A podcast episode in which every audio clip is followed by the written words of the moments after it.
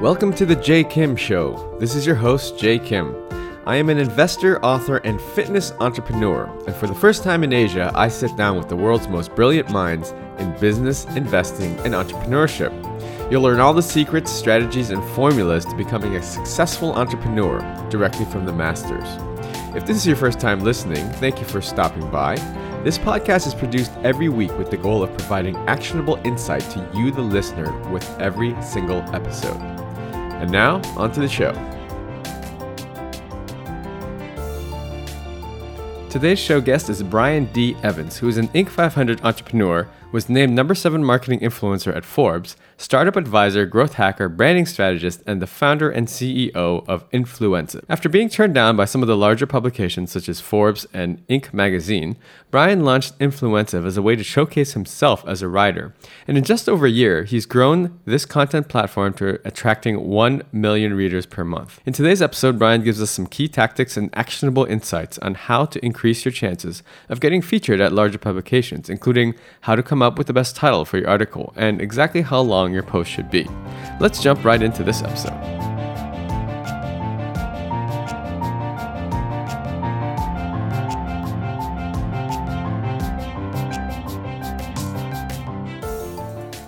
Brian, thanks so much for joining us and coming on the Jay Kim Show. We're happy to have you. For our audience who might not have heard of who you are, can you please give us a quick introduction? Who's Brian D. Evans and what do you do for a living? Yeah, thanks for having me. Really appreciate you having me here. So, I'm an entrepreneur. Um, I made the Inc. 500 list a couple years ago of one of the fastest growing advertising agencies in America. I run a motivational platform called influencive.com, and I've been doing a lot more personal branding lately. Have sort of inadvertently stumbled across this combination of brands meeting personal brands. So I'm a writer for a lot of different platforms. I write for Forbes, Inc. magazine, Entrepreneur, Huffington Post, and of course my own site, Influencive. Right. Yeah. So Influencive is actually really taking off. I mean, if for our audience listening, if if you follow the online marketing or entrepreneurship or pretty much anything online digital marketing wise, um, you'll see Influencive pop up as one of the uh, the places where a lot of the uh, attention is, is going to, and and so it's quite an impressive feat that you pulled off, Brian. So maybe you could take a step back and give us a little bit of background, you know, sort of how you came up and if you were, you know, were you a, uh, a born and bred entrepreneur from the get, uh, like baseball cards, lemonade stands type guy, or or did you stumble upon this entrepreneurship somewhere along the way? No, actually, the story for me started in school. I, I struggled in school big time. I, I basically didn't fail, but I just didn't do very well. I you know I wasn't good at school. Uh, you know, from the, the get go, they took the pencil out of my left hand and put it in my right hand, and right. everything was backwards for me. So I really struggled in big time in school. So I had to sort of learn how to learn myself because I felt mm. I felt like I wasn't getting it. I was in a very small town. No offense to the school system there, but it was you know old school. So they they weren't they were tip they were used to teaching for the masses, not teaching individually. So um, I struggled a lot in school. Basically, you know, video games taught me entrepreneurship. Um, you know, I learned from video games that you can fail and you can you can lose and then still come back and get up again and, and, give it another go. So I learned that from video games and I had this mindset of okay, what can I do? First Fast and the Furious came out, I was into cars. I just got my driver's license at that point, I think, or I was close to it. Um, and I was into that whole world of uh, you know import cars and doing modifying them and things like that. And I realized that people wanted these flamethrower things that came out of the back of the car for the car shows and stuff. So oh yeah, like, yeah. So I was like, okay, let me figure out how to make these. So I went to a friend. We figured out how to make them. I started selling them on eBay. They did pretty well. They sold quite a bit for you know for a 16 and a half, 17 year old kid at the time. Um, I, have always wondered what what. The, I, first of all, are they legal? Well, today, no. I mean, not on the street. Like uh, back then, there weren't specifically laws like necessarily that you couldn't right. do it. But it was, you know, the, the, the pitch was that it was for car shows. Whether people use it for that or not is anybody's guess. But anyway, so they they you know they did they did well. They sold really well. Somebody came to me when I was 18, 18 and a half, and said, "Hey, we want to buy your business." And at this point, I didn't see myself as an entrepreneur, so I was like, "Okay." Cool for me for you know it's 18 and a half year old at the time that really disliked school i was like huh this is cool okay i'm going to sell it So I sold the business, you know, not not a huge amount, but a good amount for a kid at the time. So then I was like, okay, what else can I do online? I sold these things on eBay. What else is out there? So right. I got into like early SEO and figuring out how to get lots of traffic online. Hmm. So this is over 12 years ago at this point when this the SEO was like just becoming a thing. Right. It wasn't even really, I don't even think it was called that at that point. Um, so I was figuring out how to get traffic online. So I started generating lots of traffic, started putting ads up, making quite a bit of money from ads. But then I said to myself, okay, well, how else can I make money? Someone's making money off me from these ads. So I got into selling other people's stuff, everything from health products to just various physical products. Eventually got into apps that way because I realized that, you know, people wanted to they wanted this this market, they wanted marketing, they wanted traffic, right? What I learned was how to convert, how to get people to buy things, how to get people to take action on specific things online in addition to getting all this traffic. So, you know, I went down this whole path of I got into apps when they came out. I worked with some of the big games early on and just driving lots of traffic to them. They would pay me every time I got an install. And again, I'd work with the health products. They'd pay me every time I got a sale. And then I right. said to myself, okay, well, someone's making a lot of money off me again. I should, you know, start my own thing. So I started this health company. We sold a whole bunch of white labeled uh, health products online, everything from women's beauty products to weight loss products to men's muscle gain products, just no real brand behind them, though, just random names, like nothing anybody's ever heard of, and just selling as much volume as we could um, using our, the psychology of getting people to buy things online. But I kind of got bored with all that because I was like, eh, you know, my I'm not putting my name behind this. I don't really believe in it. Just some random brand that I came up with last night. It's not like you know, wasn't a whole branding thing. And I eventually like had this moment where I was like, okay, well, I want to do something for, for you know a bigger purpose rather than just making money. Right. Was the stuff before that that you were doing with with the driving traffic and was that just you yourself or did you actually work with partners or Pretty much. I have a partner who's still my partner to this day that we did a lot of the health stuff with and mm. some of the app stuff. But pretty much up until you know a few years ago, I was pretty much a one man show. I would hire like VAs and contractors and, mm-hmm. and, things like that to sort of help me do specific tasks. But I never had any employees, and I you know I had a business partner at one point, but most of the time was kind of this like solo journey. And occasionally I'd partner with people on certain specific projects, but mostly kind of a one man show. And I I kind of I was always the person that just didn't really like to explain things to other people and, and kind of slow me down, so to speak. Like my mind right. worked in weird ways. So I was like, no, I just got to run with it, which is good right. and bad, right? Sometimes you, you fail even bigger because you think you're onto something and it's, it's a horrible idea. Um, other times it works better, right? Well, it's, you know, it's funny because I think a lot of entrepreneurs suffer with the same, with the similar thing, this sort of, you know, quote unquote superhero syndrome or whatever, of where you, you, you're the, you can do the stuff the best. And a lot of times it actually is true, you know, for example, just something as simple as like using a concierge service to book a reservation. Yeah. I, it's like rather than send the email back and forth, uh, it's so much easier for me to just pick up the phone and call the restaurant myself, right? But uh, you know, I mean, it's that's a very simple example of uh, of that. But you know, there are times where it's it, it's good to outsource, and if you can learn how to let go of some of that stuff, I think it, it really is helpful. Yeah, totally. I think it really comes down to an individual level because like one example is for me people always ask me like what are your routines okay and uh, right. you know it's it's weird to say but like i don't have root like i have a couple routines that i do but i don't i think it again comes back to the individual basis like whatever works for you like for me yeah. i just love not having a specific routine set because to me like having the exact same thing on my calendar or doing the exact same thing every day is kind of like torture for me. If I have too many things scheduled, like if I have more than like four or five meetings scheduled a day, I just freak out. Like it's just, it's just, I just can't do it. So I'm more spontaneous. And there, there's, there's many examples of really successful entrepreneurs that are more on the spontaneous side. Like Warren Buffett's an example. Like he doesn't even schedule. I'm not this extreme, but he doesn't even schedule meetings more than like a day in advance. Like he says, if you want to call, if you want to meet with me tomorrow, just just call me tomorrow. Um, yeah, yeah, yeah, yeah. I, I I get that. I mean, you know, the funny thing is, Brian, is these days like everyone there's such a focus now on trying to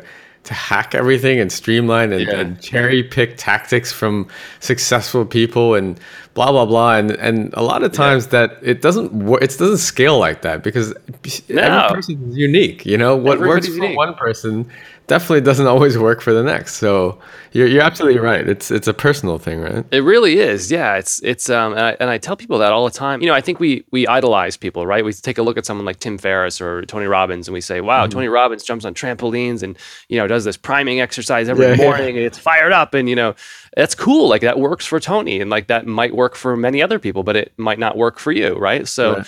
Um, I think you really have to like you know, and it comes back to like knowing yourself and just seeing how your body and your mind and everything works and just responding to it. I think people are so used to like just taking a system and going with it that they don't actually slow down to be present in that moment and say, is this actually working for me? Like a relationship, right? Like, yep you know, you can have the hot guy or the hot girl and be like super excited about it. But at the end of the day, like that's only going to last so long, right? Right. 10 yeah. years, 20 yeah. years from now, they might not be the hot guy or the hot girl anymore. Who knows, right? Um, so yeah. you, you, have to slow down. It's the same thing there. You have to kind of slow down and say, is this the right sort of fit for me after a certain period of time, right? Yeah, absolutely. Yeah, that's a, that's a good point. Okay, so after you were doing your sort of health supplements and white labeling, what was the next step? You decided that you wanted to do something a little bit more personal, right, with your name behind it. Yeah, so there was one more there was one more step between that and the in sort of the the personal side of branding for me was I so I had a whole bunch of people coming to me and saying, "Hey, we want you to do what you just did for us." So that's how I got into starting my agency. Um, but with the agency, what I learned early on was, hey, I can pick projects that I really want to work on. I had been lucky to be relatively successful up to that point. So I was like, okay, if I'm going to do this agency thing, I really want to be able to, you know, be able to hand pick clients and projects that I work on. So that kind of that was a good warm up because you know I was working with a lot of other personal brands and bigger companies and, and brands that wanted to do like branding and sort of getting their message out there. So I had a lot of warm up before I got into a lot of my own stuff. Mm. Um, so I was working with celebrities and just different people some of them, most of them, I can't talk too much about, but um, just working with a lot of you know musicians and actors and just you know CEOs and just helping them with their branding, helping them you know do writing and and getting sort of getting their personal message out. Because here's the interesting thing: if you look at any of the most successful companies in the world, what do you think mm-hmm. of? A person, Facebook, Mark Zuckerberg, right? right? Apple, Steve Jobs, right? Microsoft, Bill Gates. So if you right. if you look at any of these these these companies that are still doing really well, and if you think about some of the ones that are not doing well, you don't think of a person. So I realized at one point that hey, the person and the message and the actual story is not really the company's story. It's kind of the people. You know, mm. Microsoft story is like the Bill Gates story. Right. Facebook story is like the Mark Zuckerberg story. It's like been made into a movie you know? So right. some of the snapchat even like the, the guys behind them. So yeah. people connect with people. They don't connect with like some yeah, mysterious brand at the top of the mountain that they that's you know got dark sunglasses on. They come they connect with uh, with people. So hmm. that's how i got into sort of doing my own. I, I realized at one point i said okay i'm doing all this stuff for everybody else. I need to do something for myself so I wanted to be a writer for for different platforms. I started submitting content, got rejected, rejected, rejected, rejected. Tried to get into like Forbes and Inc. magazine, Entrepreneur, all those kind of business motivation mm-hmm. kind of sites. Mm-hmm. Just got rejected. Um, so I was like, okay, what else should I do? I had this domain. It was called influencive.com. I, I knew I wanted to, I had it for like five years. I knew I wanted to do something with it. Um, so I just said, okay, let's use this. I'm going to put a solo author kind of blog. So I started right. posting content. And after a while, like the first content, honestly, wasn't so good. Like, you know, I got a lot of not negative feedback, but just, you know, super critical feedback of, eh, the ending wasn't so strong, blah, blah, blah, blah. Mm-hmm. So, but what happened was in time, it got better and better and better. And then at one point, about, you know, a month in, this has been January 2016, about a month in, I started getting requests and said, "Hey, can we write for the site too?" It's it's you know I can't believe how awesome it's it's become. Blah blah blah. And I said, "Okay." So I started letting other people write for the site. Right. And then before I knew it, there was like 10 people, 20 people, 30 people, 50 people, 100 people. And all these people wanted to write for the site. And it kind of became like this marketing channel too, because all these writers and people wanted to write. Some of them were really established. And then about right. two, three months in, I resubmitted to Inc. magazine. And they, they were like, yeah, cool. We love what you've been writing, etc. Um, so I got I got a call him on there. So it started all coming together. Um, this is kind of influences in my sort of personal branding. I had, you know, uh, people in the industry who knew me knew me. You know, they they knew a lot about what I've done, but like in the public sense, nobody really knew much about me. Right. But it all started coming together when I started writing on all these platforms because I was sharing my experience combined with like a message of how someone else can go and do that that thing. So Influencive really took off that year. I mean, it was largely, I think, due to not just my personal brand, but all the people building their personal brand that were writing for Influencive. Some of them now have, you know, got. I'm not saying that it's only due to Influencive, but some of them have now become relatively famous, super famous in some cases. Um, and have these huge audiences online. Some of the, we have writers that reach 20 million people a month. Wow. You know, across their different columns. So before I knew it, I had got my goal of reaching. I had got my Forbes column, I got my Entrepreneur Magazine column, I'd got my Inc. and my Huffington Post, and I got all those columns in addition to Influencive taking off. So it kind of all happened at once. I started getting podcast requests. I started, you know, people wanted me to write books with them, and publishing companies started reaching out asking me to write books, and um, all these things started to happen and take off at once. So um, that's incredible. It, yeah. So let me ask you something. When you uh, okay, so let's say you probably launched Influencive as your solo author, your own sort of blog uh, website. Yeah. What, what what would you say that that was like end of 2015? It was like end of 2015, early 2016. Okay, so at that point, when were you? How much content were you publishing? I mean, were you writing like every day, every week? Like, what was the cadence of your of your output? was same thing we were talking about earlier. It was kind of it was pretty random. Um, it was sometimes I'd publish like dailies. Other weeks it would be like once a week. I think I went one period where it was like one article in two or three weeks. So it was pretty random because I was trying to figure out sort of the the formula for it, but there really wasn't a formula. It was kind of you know there's there's different there's different schools of thought there. There's there's the school of thought of, yeah, you got to publish tons and tons of content. And some of these sites do publish tons and tons of content. But what happens is, and what the benefit right now, at least for Influencive, is we're only publishing a couple articles a day. So each individual article is getting a lot of traffic and a lot of exposure across social media, across the website, across different platforms, email list. So as it grows and grows and grows, we'll inevitably have to publish more content, more and more content. But it's kind of at that sweet spot, at least today, of a couple articles a day. But yeah, up until six months ago, it was really random. It was like testing all sorts of different wild theories. And really, what I've settled on, at least today, is that it's just a couple articles a day is kind of the sweet spot at this point. Right. And so when when you started, let's say when you started having somewhat of a, a you know a, a, database, so to speak, of, of published blog posts or articles, was that? Yeah. The, I mean, at what point did you were you actively still pitching some of the larger publications like Forbes, Inc., and stuff like that, or was it kind of you were just mostly focused on influencive and then some of your articles just kind of got fell into their laps so they kind of reverse inquired you yeah, I mean, what happened was I was it was kind of like a social proof thing. I wanted, you know, influencive wasn't influencive then. It was people didn't see it like that. They it was just kind of a smaller site. So um, I wanted to sort of establish myself and prove that I could be a writer on these other sites still. So I was kind of, you know, still in this like proving myself mindset. Um, so I was I wanted those other columns to show people that wow Brian's writing for this and this site we should definitely check out Influencive next time we see an article. So it indirectly sort of helped build Influencive because they saw they saw me at least personally as wow he's writing for Forbes that's amazing. Um, then they would look at any any article any then what happened was I I got this following of people um, now in the hundreds of thousands. I have 260,000 people that follow me on Twitter and 100,000 on Instagram and, you know, different platforms. And um, I've got this whole following of people that just doesn't really matter at this point where I publish something. They just want to see what I'm writing. Right. So, um, and I'm not saying that's the only reason Influencive is what it is, but that's just one of the contributing factors that helped get it up till that point. So it was like a it was like a virtuous cycle almost, where you would, where people would notice you, uh, and it would it would drive organic traffic back to Influencive, which was your initial goal anyway. So yeah, exactly. Yeah, pretty cool. So yeah. and then so okay, so let's say because I know there's a lot of listeners, uh, and myself included, who would love to pu- to publish on not only Influencive but maybe r- write a guest post for Forbes yeah. or Inc. One of these. I mean, I think that's that's people are people want that as social proof. And how, well, in your experience, how long sort of does it take once you start trying to publish and you're writing consistently, whether it's on your own blog or on your Medium or your LinkedIn, or maybe you get one or two, you know, larger publications that that that you pitch and they, they publish your stuff. you know, because I, I hear I hear both sides where it's like, you know, you have to write for three years and then you'll get your chance, or and then when I hear your story, it's it, like you extremely quickly uh, were able to not only build up Influencive but also yeah. become quite an authority amongst all the big names. So, what would you say is the best, most effective way to to streamline that process?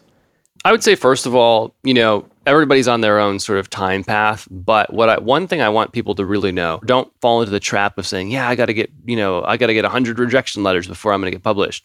Because then that can become like you, you can like in subconsciously like, you know, ca- cause yourself to fail by thinking right. that oh I need 100 rejections or you know I need to be rejected for 3 years before I'm going to get anywhere. So right. for me what I there's a couple things that I realized that helped me go faster and I think this is what'll help other people as well. So the first the first tip that I realized mm-hmm. um, the simplest way to to create good content was like take questions that people commonly ask you, no matter what you're an expert in. It doesn't matter if you're an expert in cameras, Rubik's cubes, internet marketing, uh, social media, whatever it happens to be. It can be even the most random thing because you will have other people that want to want to know about that. Take those questions that they ask you. If you see it more than once, um, depending on the size of your audience, um, use that as a basis to write about something. So like, and I and I literally still use this formula to this day. I'll hear somebody say, "Well, Brian, how do I?" Get to you know 100,000 100,000 followers on Facebook in 30 days if I really had to do it in 30 days. And I, and I had that question like a number of times, so I wrote an article about it. I said if you nice. want to get 100,000 followers on Facebook in 30 days, this is how you would do it. And I made an article about that, and it took off, and people wanted to see it. But it, and it came from just people asking me that question. So whatever people ask you commonly, use that as the basis of what you're going to write about. It does help to have a body of work. If you have, you know, what you can do is if you don't have access to, uh, you know, a, a platform to write write on yet, um, you can get access to like a Medium. Um, you can write on LinkedIn. Right. You can even write a post on Facebook. You can write a post on Instagram. Instagram is kind of like a blogging platform now. You can put put a picture up or something, and then mm-hmm. you can leave a long comment that's basically right. like, look at someone like. Uh, you know, um, an Andy Frisella or um, even mm-hmm. Gary Vaynerchuk does it too. They they leave long sort of captions right. rather. Um, that's basically like a blog post. So you, you know you can test whatever platform you have access to and you will have access to something to put that body of work out there. And then as that stuff starts to do well what you can do is to help reinforce your pitch to other platforms. You can go to them and say hey here's my other articles that are out there. They're doing pretty well. I think if it was on a bigger platform like yours it would be do, doing really well. So it's you know having that body of work which everyone can do uh, i think what people make the mistake of with writing is they try to create this like perfect thing right? And it's kind of it's kind of like throwing darts at a wall honestly. It's you're if you think about it in this if you think about it like you're going to put out your you know it's not writing a book okay? Writing right. articles online is not a book. It's like you're not spending 2 years of editing to to put out this perfectly polished product. That's not a book. It's less polished than that. It's hey people ask me this question i'm going to write about it. It's you're going to misstep sometimes. You sometimes it's not going to work. You're going to put out articles and they're just not going to get any traction. People aren't going to like it. What you'll realize after what people will realize after a while too is that the headlines and how they see them before they click on them is super important. There's mm. a hmm. number of tools that'll help you. Um, there's one called CoSchedule Headline Analyzer. It's free. People can Google that and it'll give you like a score on your headline. It'll say, oh, you know, you needed more power words or you need more emotional words. Co, what did you say it was? CoSchedule Headline Analyzer. If you Google that, um, the tool will come up. It's free. You just basically copy and paste your headline in there and it'll, it'll give you a score and it'll say like, oh, you know, it's pretty low. It's, it's, it's a 50. Um, it'll it's like zero to 100. I think is a score. You want to be somewhere over like a 65. But it'll tell you. It'll say you know you need more emotional words or power words or you know stuff like that. That's pretty cool. We'll have that linked up. Yeah, how you frame the content is is almost more important than the actual content because if nobody clicks on it, if nobody sees it, what does it matter that you wrote it, right? Right. And so, what do you think about? So uh, then, then there's the whole, you know, long form versus short form and, and medium form, and what's the ideal length of an article? What are your thoughts on that? Yeah, look, I mean, people have a short attention spans. Okay. So if your article is more than 800 words, you need it to be extremely authoritative. You need to quote mm. famous people. You yep. need to have pictures. Yeah, if it's more than 800 words, it needs to be extremely, extremely good. Then you're getting more into the category of like polished, polished work. But for majority of articles, 500 to 800 words is the sweet spot, especially if you're mainly sharing them on social media and things like that. If you have a big built-in audience that wants to know, you know, wants to read 5,000 words about some super high tech or you you know detailed topic of some kind. You know if you're an expert in some kind of you know camera technology and you want to write a, a white paper on it sure you can do that but if you want to you know reach people in the business or entrepreneur or motivational kind of spaces it needs to be short and sweet because people, you know, there you, you have hundreds, thousands of sites and articles competing for their attention. Just reading an article these days, there's there's pop-ups and things happening to try to distract them and get them away from the article. So what I've seen is the sweet spot is really 500, 800 words or so, and people can read that in, you know, under 10 minutes. Um, you know, more like five depending on the person. Um, and the formatting of the articles is also super important. So more so than length, the formatting. So if you put a giant block of text on a screen, nobody's going to read it. so you know you need to have subheadlines and you know bold, underlined things. Think about it like you you know you're trying to get people down to the next point. So you can have pictures in there sometimes, occasionally. You can have you know subheadlines and different things to kind of keep them moving along. If you put a giant block of text, people look at it and go, "Oh man, that looks like a lot of stuff," even though it's the exact same amount of words. Right. It just looks like like more. So it's it's the formatting as much as it is keeping it relatively short, at least to start. And once you build a huge audience that wants to, you know, hear about something in more depth, then you can go into bigger articles.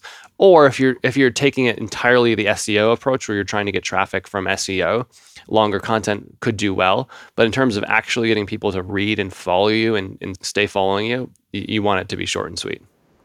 Nice, good, good tips, Brian. Was there one piece that you did that you remember uh, in your in the first whatever six months that you that you knew what just kind of was the tipping point or the turning point that maybe got picked up by some uh, larger publication or maybe just went viral on Influencive? Yeah, um, I wrote an article called "Creating the Inevitability of Success Mindset." And I think maybe the headline combined with it was on Influencive actually um, it had like 800,000 reads in like wow. know, 30, days or something like that. Um, wow. So it was one of, it was still, still to this day, one of, one of my most read articles. And basically the idea was, which is really simple, but strong is that people go through life. They'll say to themselves, I'm going to try to start a business or I'm going to, I might make a change in my job one day, or I'm going to, I'm going to try to be successful one day. And they'll use all these like conditional statements. Mm-hmm. So what I realized works for me, and I think other people resonated with this, that's why they read it, that's why they shared it so much, was that if you remove those conditional statements, and it's not an ego thing, it's not like you're an egomaniac and you you think everything's going to be successful, but when you remove the conditional statements, you believe in yourself more. So every time I say to myself now, I'm going to try to do this, I reframe immediately and say, I'm going to do this. Right. And that simple shift for me was a huge turning point in my life, really, of just believing in myself more. So, this, it sort of, be, going to the title, it sort of helped make your success inevitable because you actually believe in yourself. Right. So that was one of the ideas of the article. And then the other idea is is simple. Tony Robbins talks about this a lot. You know, you'll see somebody sitting on a couch, like slumped over behind, you know, a bag of potato chips in front of them, and they saying, "I don't know what's wrong with my life." Huge frown on their face and Tony would say to them, "Well, maybe it's your face." and they've got this huge frown on their face. So our physicality is super important. Our posture, yeah. how we carry ourselves, even our face. We have like 42 muscles in our face, I think Tony says. And, you know, something as simple as like smiling or, or standing up straight or they call it there's one called power posing where you put your hands on your hips like superman and stand up straight and it right, literally right. changes your body like you you do that before like some important meeting or something and you'll just be fired up so I think people just overlook some of these simple things, and that, but that that's I think why that article took off is because it was just kind of highlighting, you know, short, short and sweet, but highlighting important things that people overlook.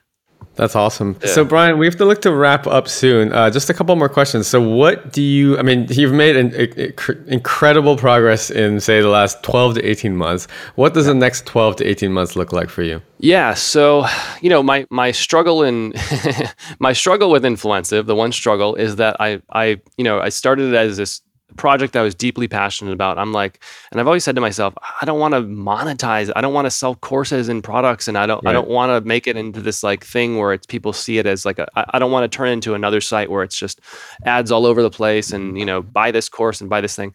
So my biggest struggle with Influencive was was really not monetizing it as heavily as I know I could have. So. Mm-hmm. The next sort of thing for Influencive is we're doing a mastermind group. So there's ah. so basically taking 20 people, 20 people that you know this is not for everybody. This is for people that have already sort of seen and smelt that success. But there's mm-hmm. a contest for people that maybe haven't been that successful yet or or just you know haven't you know um, made it on that level yet it's at influencive.com slash contest and they can win a free spot at this mastermind oh, um, nice. by going to that link so but yeah the next the next thing is sort of you know putting together some some indirect ways to to monetize something that I don't really want to monetize, right? Um, because I I really want to keep it like th- as much as I am an entrepreneur, I don't want this to be a business, but I I know that I have to make it that. So my goal with Influencive was always just reaching and inspiring as many people as possible. It wasn't to make money with it, but it's become so big at this point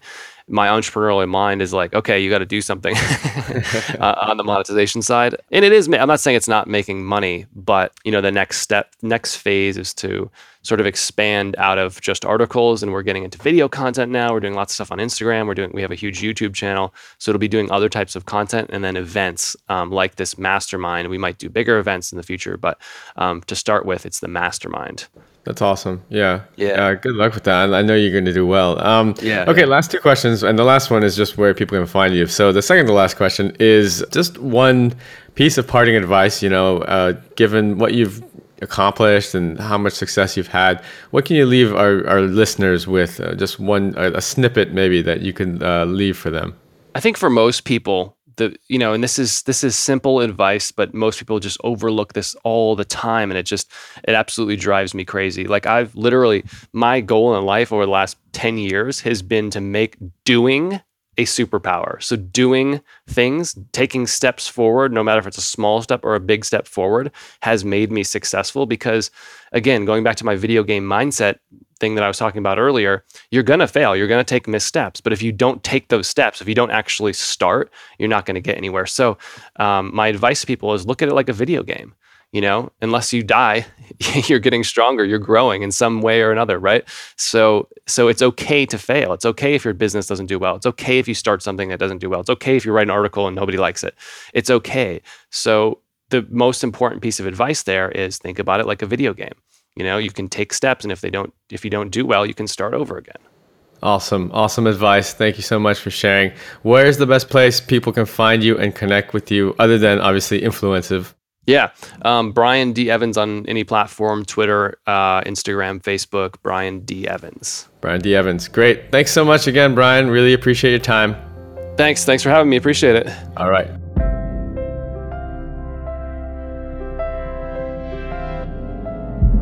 I hope you enjoyed today's episode. All the show notes and links can be found over at jkimshow.com. Come back often and make sure you subscribe, rate, and review. Don't forget to join us next week for another exciting episode of The Jay Kim Show. I'd love to hear your comments. You can find me on Twitter at jaykimmer, J A Y K I M M E R. See you guys next week.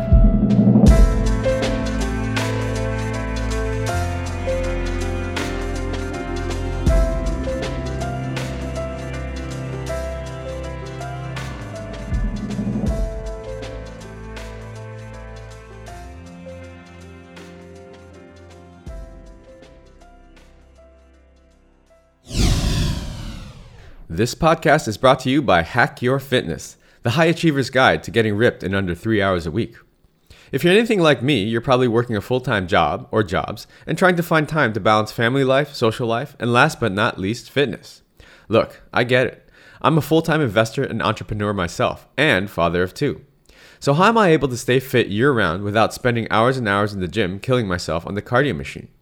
After struggling for the last 15 years trying every workout and diet under the sun, I finally designed a system that allows me to achieve and maintain single digit body fat for life in under 3 hours a week.